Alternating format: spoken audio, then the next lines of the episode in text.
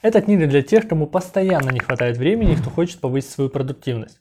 Всего три секрета, и вы научитесь эффективно планировать и делегировать ваши задачи.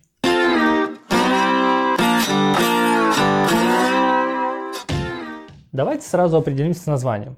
У Кеннет Бланшард много книг с похожим названием «Одноминутный менеджер».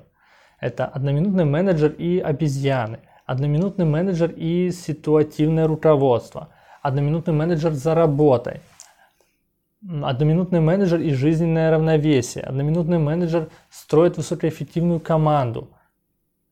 Кажется, все. Я же расскажу вам про книгу «Новый одноминутный менеджер». Почему в книге появилась приставка «новый»? Мир меняется, приходит на работу новое поколение Z, и не всегда удается к ним применять классические инструменты менеджмента. Поэтому наш главный персонаж немного изменил манеру общения в сторону вовлечения и удержания талантливых сотрудников. Ну, а в остальном это все та же история о молодом человеке, no name, без имени, который находится в поиске того самого великого идеального менеджера. Кстати, тут вот странный и не очень мне понятный литературный прием, когда у главного героя нет имени, как его нет и у самого одноминутного менеджера, и даже город, где происходит событие, не имеет названия. Ну да, это не несет какой-то сильной смысловой нагрузки, но воспринимать материал сложно, когда неизвестный молодой человек встречается с конкретной девушкой, у которой есть имя. Ну, например, Тереса Ли. Ну и вот наш неназванный герой узнает, что в соседнем городе живет тот самый особенный менеджер, который умеет вдохновлять людей и достигать вместе с ними выдающихся результатов. На первой встрече таинственный менеджер уделил парню всего пару минут. Ну а дальше, как и полагается одноминутному менеджеру, делегировал это общение своим подчиненным, где на каждой встрече раскрывались те самые три заветных секрета менеджмента – Первый секрет – это одноминутные цели или ежемесячное и ежедневное планирование в формате SMART. Важно вместе с людьми планировать задачи, четко формулируя ожидаемый результат и срок его получения. Я рекомендую для этих целей использовать боевой план. Там как раз есть раздел стратегических задач, и он всегда будет у вас под рукой, чтобы вы потом с вашим сотрудником могли сверять свою текущую деятельность с вашим планом. Второй секрет – это одноминутные похвалы. Заключается в том, чтобы помочь сотрудникам раскрывать свой потенциал, поощряя правильные решения и положительные результаты.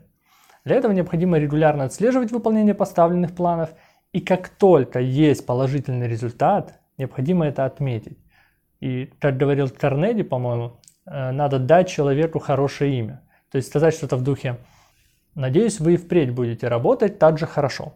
Ну, короче говоря, если вы хотите добиться, чтобы человек проявлял какое-нибудь качество, ведите себя так, ну, будто это качество уже является какой-то его особенностью, либо отличительной чертой. Третий секрет. Одноминутные наставления. Хвалить, конечно, надо, но что делать, когда человек косячит? Как говорил Батарев, учить, лечить, мочить. И вот только сейчас я понимаю, откуда он это взял. В общем, тут начинается со стадии лечить. Вы выражаете свое негодование сотрудникам и разбираетесь, почему же так произошло. И вообще, не забыл ли он, как выполнять правильно работу. Главное здесь использовать принцип бутерброда. Закончить на позитивной ноте. Хорошо, что мы с вами разобрались. Надеюсь, больше вы не будете совершать такой промах. Моя традиционная оценка книги. Во-первых, книга входит в серию одноминутного менеджмента. Она не очень большая, всего 110 страниц, и всего три правила менеджмента, поэтому можно назвать ее самостоятельной. Во-вторых, книга универсальная и подходит для всех. Ну, не только для менеджеров, но и для руководства вашей повседневной жизни. Потому что цели важно ставить не только на работе, а хвалить надо не только ваших сотрудников, ну, конечно же, ваших детей, жен, мужей. В-третьих, книга интересная и читается достаточно легко, как будто, знаете, читать какой-то легкий детский рассказ или сказку. И по мне, вот этих три принципа можно вообще было оформить плакатом или постером. Четвертое. Книга прикладная. Ведь эти три принципа помогли этой книге стать бестселлером. Ну, потому что они действительно простые, понятные и эффективно работают в любой сфере жизни.